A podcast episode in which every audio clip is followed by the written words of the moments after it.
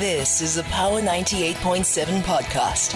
Now we're talking. Subscribe to Power 98.7 podcasts in iTunes or wherever you get your podcasts. There's more on power987.co.za.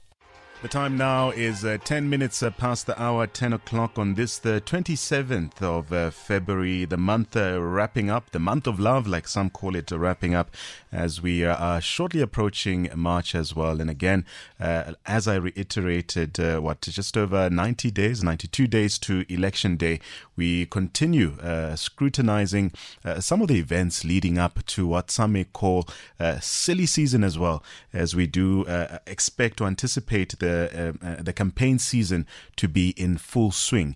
And in the wake of uh, President Cyril Ramaphosa's unveiling of the ANC's manifesto over the weekend, uh, South Africa really finds itself at a, at a pivotal crossroads. The manifesto, which of course is the cornerstone of the party's electoral strategy, sets forth uh, this ambitious uh, commitment aimed at addressing uh, pressing issues facing the country. Among these pledges is this uh, creation of 2.5 million jobs, as announced by the ANC President Cyril Ramaphosa, and uh, also the increase in the 350 Rand social relief grant for the unemployed, which is another promise made by the President. However, against this backdrop of economic challenges and past performance questions really loom large regarding the feasibility of these uh, promises as made by the ANC President Cyril Ramaphosa.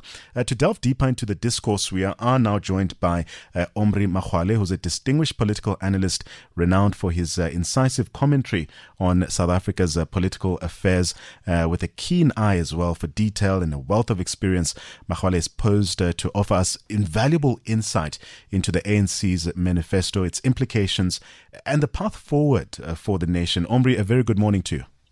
Morning, morning, Nhlanhla, morning to Power FM. So, the ANC's manifesto, uh, when you look at it, it promises to create uh, 2.5 million job opportunities. That's what it's called uh, 2.5 job uh, opportunities over the next five years. I mean, this significantly raises the bar from previous commitments. But the question is how feasible is this target, uh, especially considering past performance and the current economic challenges that South, South Africa faces? Yes, I think uh, I think it's, it's, an ambitious number in all respects, and uh, I would say that uh, it is possible to achieve it. But as to whether this current team of uh, President Ramaphosa and his ministers are in a position to achieve that, that's another matter altogether.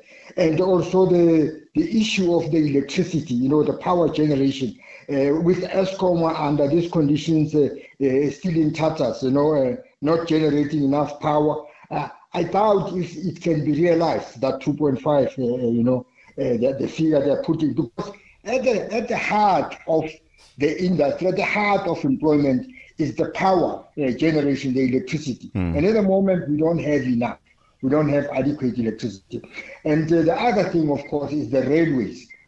Uh, with, with railways still in tatters, you know, trucks lining up, to go to the harbors, Richards Bay or Durban, you know, taking cold air, various, you know, under such conditions, uh, it, it's not, it doesn't appear feasible yeah, yeah. to achieve that.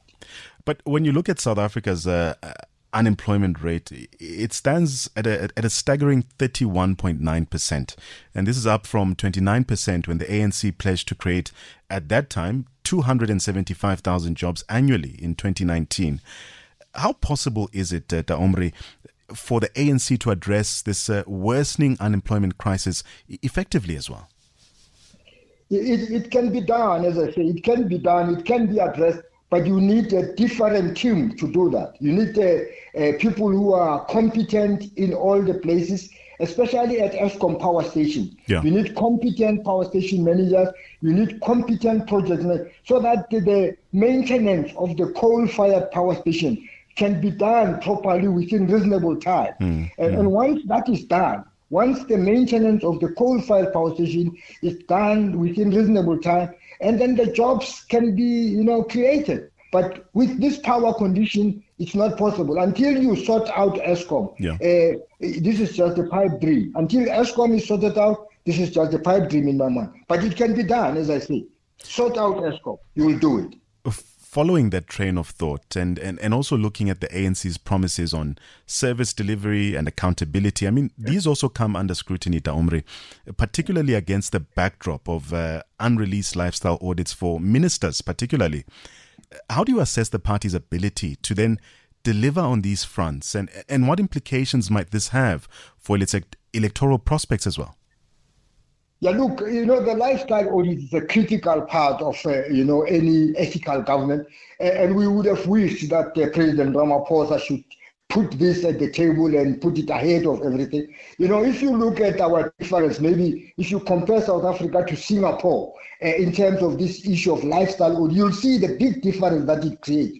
So if if President Ramaphosa was firm on this issue of lifestyle audit, uh, all those reports would be out, all those people implicated in lifestyle audit the problem would be removed from offices, would be removed from portfolios.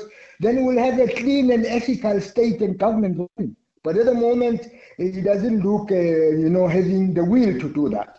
Uh, because he wants to, to appease maybe some of his friends there. So, and, and, that's not good for the country. We need lifestyle audit, mm. mandatory lifestyle audit for all, from the president to the ward council and then we'll have a clean and ethical state and government running. But at the moment, we don't have. And I'm afraid, and uh, that's not good enough. That is simply not good enough. Uh, we're also inviting your calls, uh, power listeners, on 0861 987 000 if you want to add to the conversation as we continue our engagement with the independent political analyst uh, Omry Makgoale. Of course, unpacking the ANC's uh, manifesto and some of the promises made by the party as outlined in its uh, commitment to voters for the next five years, should they choose to support the ANC once again. And among the pledges, as you've heard, is the creation of 2.5 million job opportunities and this uh, increase in the 350 Rand social relief grant for the unemployed. If you want to add to this conversation, feel free to call us on 0861 987 000. But uh, for now, we continue with our political analyst, uh, Omry Makgoale. Uh, da Omry, comparing the ANC's uh, 2024 manifesto with its uh, 2019 counterpart, what are the key factors or differences or similarities that you noted from the speech this weekend? And how do these reflect the evolving priorities and also the challenges within the ANC and the country at large? Yeah, I think uh, I think uh, the, the, the, differences you know are not are not much in my understanding when I look at it because most of the things that we wanted to achieve in 2019, like the unemployment issue, the power issues, have not really been addressed you know, up to now. And so they are still on the table. And so they are recurring, you know, they are recurring from that manifesto to this manifesto. And uh, I think what, you know, the, the, difference between the two, basically it's a, it's a question of emphasis. But uh, in practical terms, we still have the same problem. We still have power problem. We still have unemployment problems. You know, we still have, uh, uh you know, uh, skills shortage in the country. We still have those problems. and uh, until we address those you know, manifesto items that were raised in 2019, uh, uh, because they're still around, they're still valid even today, uh, we'll still have the same problems. You know, uh, unemployment is a problem and is caused by power and uh, uh, power shortages, electricity and, and Transnet. You know, you know, railway infrastructure is still a problem. even today, we, we have trucks going to the Durban Harbour or uh, Richards Bay Harbor. So we still have those problems. They, they are recurring decimal. Most of them are recurring, I would say. So when you look at the track record of uh, the ANC, Daomri, uh, the once indomitable ruling party, which was uh, which held which has held power, I must say, since the end of apartheid under the iconic leadership, of some say, of uh, Nelson Mandela and his successors. But one must admit that the party finds itself uh, at a crossroads right now for decades, the ANC has been synonymous with the aspirations of South Africa's liberation struggle, uh, championing democracy, equality, uh, and social justice. But some argue today, uh, Daomri, that things are completely different. We find ourselves in a completely different South Africa where people have to contend with a high unemployment rate, uh, a slowing economy, and a high jobless rate, especially among the country's youth. Uh, what's your opinion on this? Omry, can you hear us clearly? We seem to have lost uh, Da Omry, but we will uh, endeavor to reconnect with him in a short while. Hey, yeah, Gremlin's really giving us a challenge uh, this morning when it comes to our uh, our systems. But of course, I mean that's the nature of live broadcasting as well. Uh, I do believe that we have him back on the call, or actually, better yet, we will try and get uh, Omry Makgoale on a better line in a short while. But again, inviting your calls, the power list now on 0861 987 000, WhatsApp 0833037093. You can drop us a message there. Twitter, it's at uh, PowerFM987 or X. And remember, the show hashtag is uh, Power Talk. Facebook, simply search uh, for Power FM. And again, speaking about the promises being made by the ANC in its uh, manifesto launch uh, this uh, past weekend. And as I was saying or pining to, is that for decades, you know, the ruling party has been son- synonymous with the aspirations of uh, South Africa's liberation struggle, uh, championing democracy, equality, and uh, social justice. But some may argue that uh, this election will be a game changer you know, when you look at the number of parties, uh, independent candidates also uh, contesting these elections as well. And uh, what some say is the ANC's continued decline. Uh, some pundits are anticipating or saying that we will continue to see uh, a, a, a, decline when it comes to uh, the number of votes that the ANC manages to garner in this 2024 election. And it reflects not only a loss of confidence in its leadership, but also a growing dis- disillusionment with the promises of uh, post apartheid democracy. And despite these initial hopes of a brighter future, many South Africans find themselves mired in, in poverty unemployment and despair. I mean, even the middle class is uh, heavily burdened and frustrated right now. I do believe that we have uh, Omry Makgoale back on the line. Uh, can you hear us clearly, Mr. Omry? Yes, I can hear you. You know, it was cut off. I don't know what. My happened. apologies. My apologies for that. But uh, basically, the the the thought or the train of thought I was trying to get to is one where we also look at the ANC's performance over the years. For decades, uh, this party has been synonymous with the aspirations of South Africa's liberation struggle. You know, it's been seen as a champion for democracy, equality, and social justice. But when you look at things right now, the, the landscape has shifted dramatically in recent years. You know, widespread discontent over uh, corruption, ineptitude in delivering basic services, and this stagnant economy. It really has eroded the party's once unassailable support base. What do you make of this? Yes, I think it's a, it's a valid comment what saying, but the main issue uh, has been the parliamentary electoral laws. You know what what has made South Africa ANC to deteriorate like this is the parliamentary electoral laws.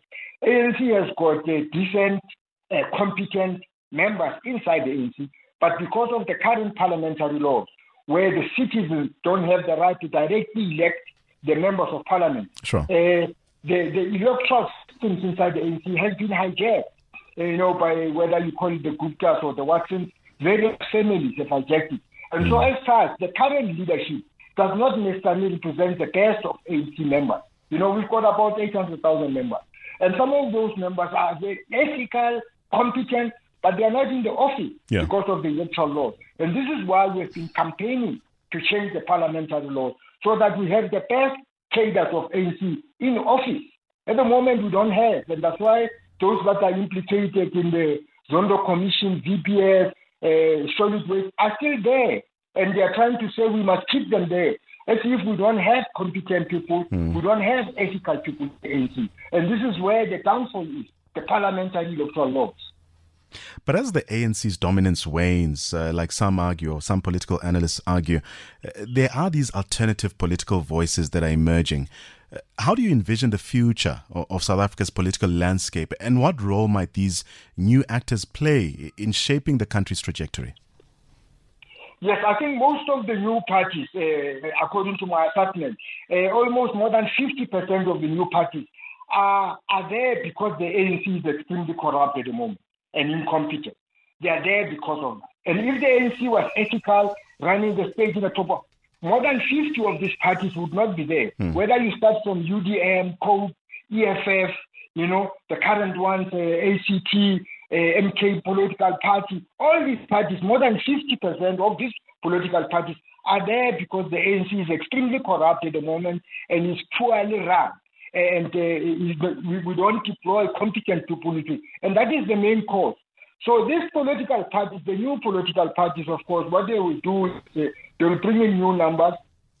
And uh, uh, but in terms of changing substantially the country, I still doubt. I still think that when mm we need to change the parliamentary law so that we have the best even from this new party, the best going to parliament, rather than to have you know, those who can manipulate elections in their parties, uh, ending up in parliament, and the most decent people who are, are outside of parliament because of the electoral law.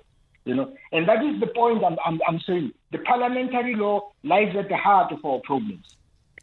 A part of the ANC's headache right now also involves not just the cropping up of these uh, some of these parties that we've mentioned so far, you know, but uh, historically, I mean, the the growth of uh, parties such as the EFF, uh, also looking at the official opposition that is the Democratic Alliance, you know, it, it would seem that uh, the the appetite for contestation looms quite large, especially when pertaining to these uh, these upcoming elections. Some arguing as well that uh, 2024 will arguably be the biggest election, uh, probably even bigger than ni- the 1994 elections. But Another subject that has emerged, at least uh, according to what I've observed in recent times, is the participation of, of, of young people you know, and uh, having political parties uh, have this ability to uh, capture the minds and imaginations of of young people. One wonders uh, why isn't enough being done to really ensure not just the involvement of young people in in elections, but, but really that uh, the message being delivered by some of these parties, including the ANC, resonates especially with young people.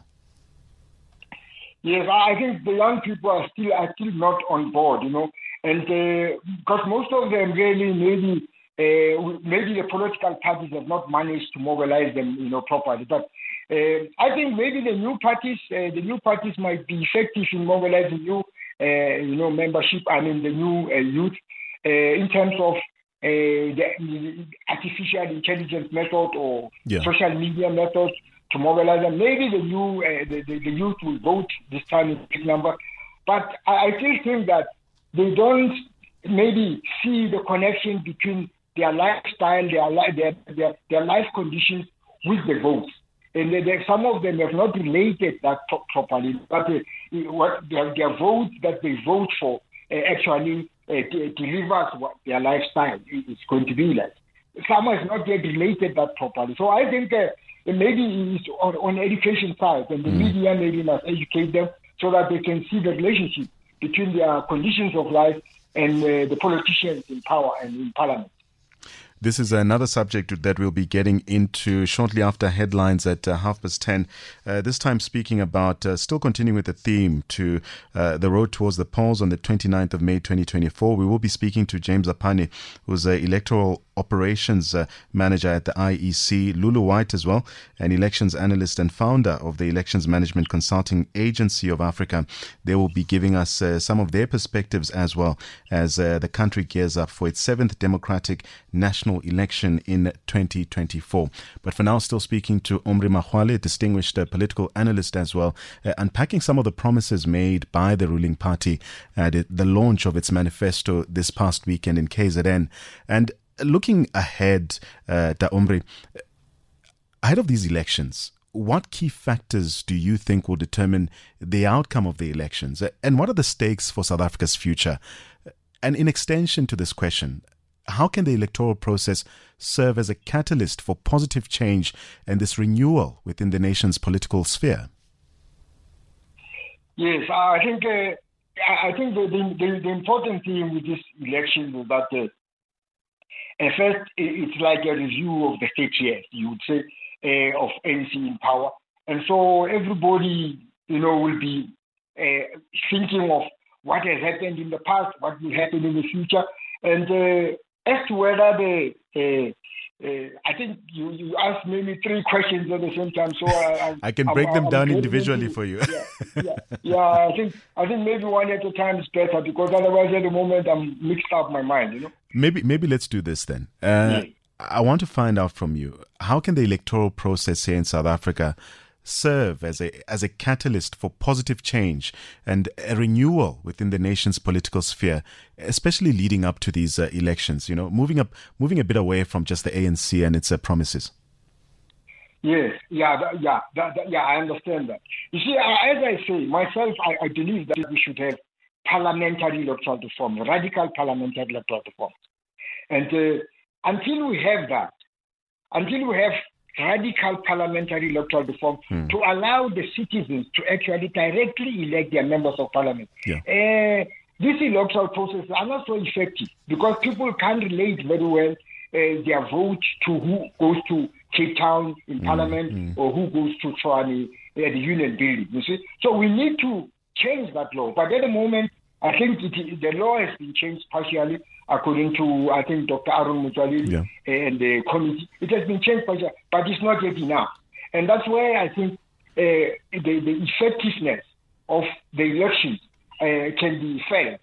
But the electoral, uh, independent electoral commission should actually do more political, I mean, uh, what voter education. Yes, yes. To explain to people uh, why it's important for them to vote, what are the benefits of voting, and maybe they should have enough budget for voter education. And I don't know whether they've mm. got that uh, budget. Well, the good news is that we will be speaking to uh, James Apane from the electoral operations at uh, the IEC as well.